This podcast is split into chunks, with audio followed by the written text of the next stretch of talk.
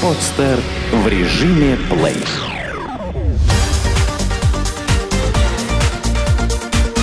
Банк.ру. Информационный дайджест. Как отдохнуть в кредит на майские праздники? В начале мая 2013 года россияне будут отдыхать в общей сложности 9 дней. Правда, каникулы разрезаются тремя рабочими днями – но если оформить на них краткий отпуск, то можно получить полноценный 12-дневный отдых. Как тут не отправиться в путешествие? По словам экспертов, на май россияне активно планируют поездки в Турцию, Египет, Грецию, Испанию и Таиланд. В мае в этих странах отличные погодные условия, можно купаться и загорать. При этом еще не так жарко, как летом. Что касается цен, то они весьма демократичны. Как отмечают туроператоры, по сравнению с прошлым годом стоимость туров почти не изменилась. Недельный отдых в Египте, включая перелет из Москвы и питание, обойдется одному человеку в 20 тысяч рублей. Чуть дешевле может быть в Турции. Здесь путевка с аналогичными условиями заберет из кармана 17-18 тысяч рублей. Хорошим спросом на майские праздники пользуются автобусные туры в Европу, а именно в Чехию, Польшу, Германию. Часто за одну поездку организаторы предлагают посетить сразу несколько стран Восточной Европы. Правда, стоимость недельной поездки довольно высока и может обойтись в 16-17 тысяч рублей на человека. Экономно можно отдохнуть и в России, например, съездив на несколько дней в Санкт-Петербург. С размещением в отеле и питанием автобусный тур будет стоить 7-8 тысяч рублей. Что касается отдыха в кредит, то сегодня многие банки предлагают целевые кредиты. Но они не так популярны, поскольку уступают обычным потребительским займам. Если по потребам можно оформить до 3 миллионов рублей, то по целевым кредитам банки не дают больше 300 тысяч рублей. Некоторые экономные туристы оформляют перед отдыхом кредитную карту с лимитом до 100-150 тысяч рублей – снимают наличные и отправляются за рубеж. Поскольку льготный период по карте составляет 55-60 дней, они успевают за это время вернуться назад, получить зарплату и без процентов вернуть кредит. Какие права имеют должники в США и в Российской Федерации? Должник в России и в США – это абсолютно полярные понятия. Наш гражданин, если у него возникают проблемы с выплатой кредита, не имеет никаких прав – тогда как у американца всегда есть выбор и выход из любой ситуации. Поэтому жители США охотно живут в долг, даже несмотря на то, что задолженность каждого американца только по кредитным картам превысила 5000 долларов. По американским понятиям, человек, никогда не бравший кредит, не заслуживает доверия. Он подозрителен.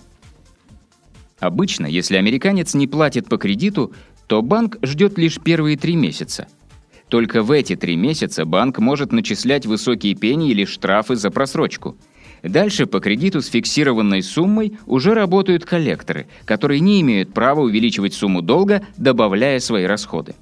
В России, как жалуются заемщики, банкиры продолжают начислять штрафы и пени по кредиту даже тогда, когда дело уже находится в суде и по нему вынесено решение. Американские коллекторы намного уважительнее относятся к заемщику, поскольку работают в рамках закона и обязаны соблюдать жесткие правила. Если американский должник почувствует хотя бы намек на угрозу, коллектором сразу займутся правоохранительные органы. Любой американский должник имеет право объявить себя банкротом. Причем есть неплохой выбор. Или ты жертвуешь всем своим имуществом сейчас, и тебе сразу списываются все долги – либо можно сохранить имущество, но будешь обязан много лет подряд отдавать часть будущих доходов по долгам. А что в Российской Федерации? Пока чиновники раскачиваются, десятки тысяч должников остаются на бесправном положении. Они ничего не могут сделать со своими долгами. И не важно, что кто-то потерял кормильца, кого-то сразила болезнь, кого-то уволили из-за кризиса, выхода у них нет. Будет ли у РФ свой офшор на Дальнем Востоке? После того, как кипрский офшор показал свою несостоятельность, международные капиталы стали искать другие гавани. На этой волне руководство нашей страны предложило подумать над созданием в России своего собственного офшора.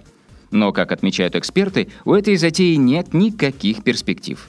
Напомним, что Кипр налог на депозиты так и не ввел, но допустил реструктуризацию двух крупнейших банков страны, списав со вкладов объемом свыше 100 тысяч евро от 30 до 80% всей суммы.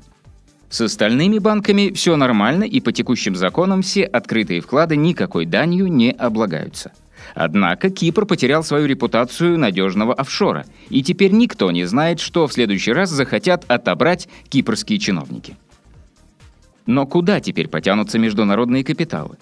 В разгар всей шумихи вокруг Кипра премьер-министр РФ Дмитрий Медведев предложил подумать над созданием офшора в России, например, на Дальнем Востоке в районе Курильских островов или Сахалина. Глава правительства надеется, что часть капиталов с Кипра сможет как раз переехать в этот офшор. Надо отметить, что предложение довольно экзотичное, учитывая, что все офшоры традиционно располагаются в районах с теплым и жарким климатом, тогда как Курилы относятся к зоне Крайнего Севера. Среди проблем данного региона можно отметить почти полное отсутствие нормальной инфраструктуры, а также каких-либо предпринимательских проектов. Тем не менее, по словам начальника отдела доверительного управления Абсолют банка Ивана Фоменко, в Российской Федерации в принципе осуществима любая идея, если она идет сверху, то есть если есть политическая воля. По всей видимости, напуганные случившимся российские деньги какое-то время будут оседать дома. По слухам, Латвия может принять деньги России. Посмотрим, что из этого получится, прокомментировал специалист в интервью Банк.ру. Аналитик брокерской группы IT Invest Проспект Сергей Егишанц отметил, что плюсов в российском офшоре не видит, а минусы очевидны – махинации, налоговые потери для казны и тому подобное, утверждает эксперт. По его словам, в любом случае привлечь все ушедшие деньги и даже хотя бы большую их часть не удастся, потому что эти деньги не доверяют российской власти и опасаются возвращаться домой, пусть и на внешне привлекательных условиях.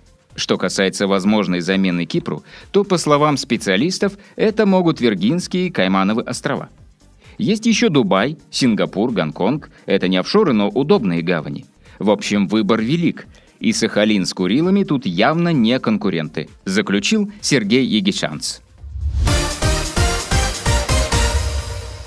Сделано на podster.ru Скачать другие выпуски подкаста вы можете на podster.ru